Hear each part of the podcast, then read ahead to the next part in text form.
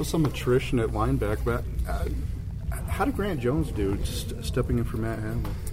Uh, the good things, good things, some things to work on. You know, he hadn't been playing for a while, and so there's some of the nuances of playing backer that, um, you know, wasn't as good. But, but I was pleased with him. I mean, stepping in and playing a role. Matt Hadley wasn't listed on the depth chart. Uh, do you expect to have to go with Grant Jones again this week?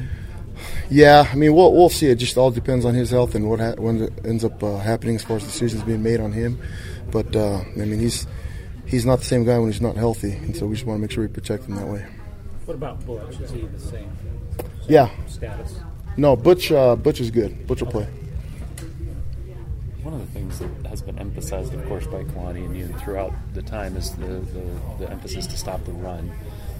Sometimes you've been successful, other times not quite so much. What do you have to do to kind of address that? And I, I imagine Mississippi State's going to be trying to run the ball. Yeah, they'll, they'll, they'll try to run the ball. I think it all comes down to just, uh, I mean, a whole team deal, you know. And so um, a lot of times we start to get behind, we um, the the game plan turns more a little bit into four minute defense where we've got to stop the run and and uh, you know where we kind of expect them to to pass and then they run. It just tells us that mentally, for them at least, scheme wise, they're they're probably just trying, trying trying to play conservative and just hold on to the ball and not make mistakes. And so um, I've got to do a better job as a as a coordinator to kind of flip my mind that way, just play a little bit more four minute drill instead of uh, you know trying to think it's just normal football because at certain points of the game where they're running the ball successfully, it's not, and and I got to do a better job with that. Philosophy wise, in that sense, like when it if it's not working during a game, do you mix things up? I mean, how much do you mix things up and try and be creative to, to get some stops versus you know staying well, the course? Yeah, that's that's a good question. When we go back and watch the film, um, the the things that cost us are, are um, technique and assignments, and it's not you know, creating a new blitz or you know, changing something where we end up just doing something differently that they haven't seen. It's it's more just everybody playing within the scheme and doing their job. And so, um, you know, with, during the game, without looking at it on film, initial reaction is to always come back and just tighten up technique and, and assignments. And um, you know, I think that always is, uh, for the most part, the problem that we end up running into is just guys not playing sound.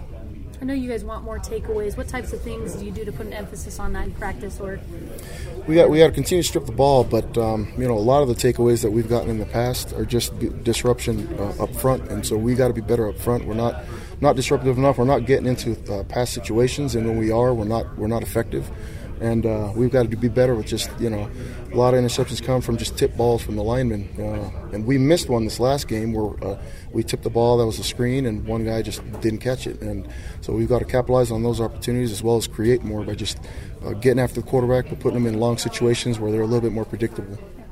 Has the injury situation caused you to be less aggressive than you would like on defense? Um, as far as bringing pressure and that sort of thing. No, not really.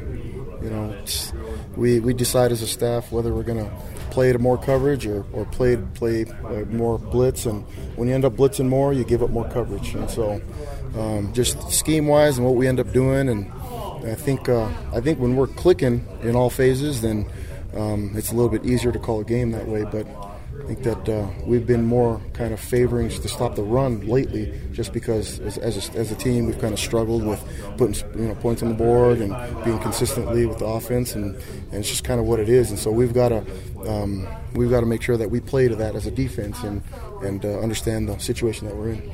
Because of his skill set, how concerning is a quarterback like Fitzgerald?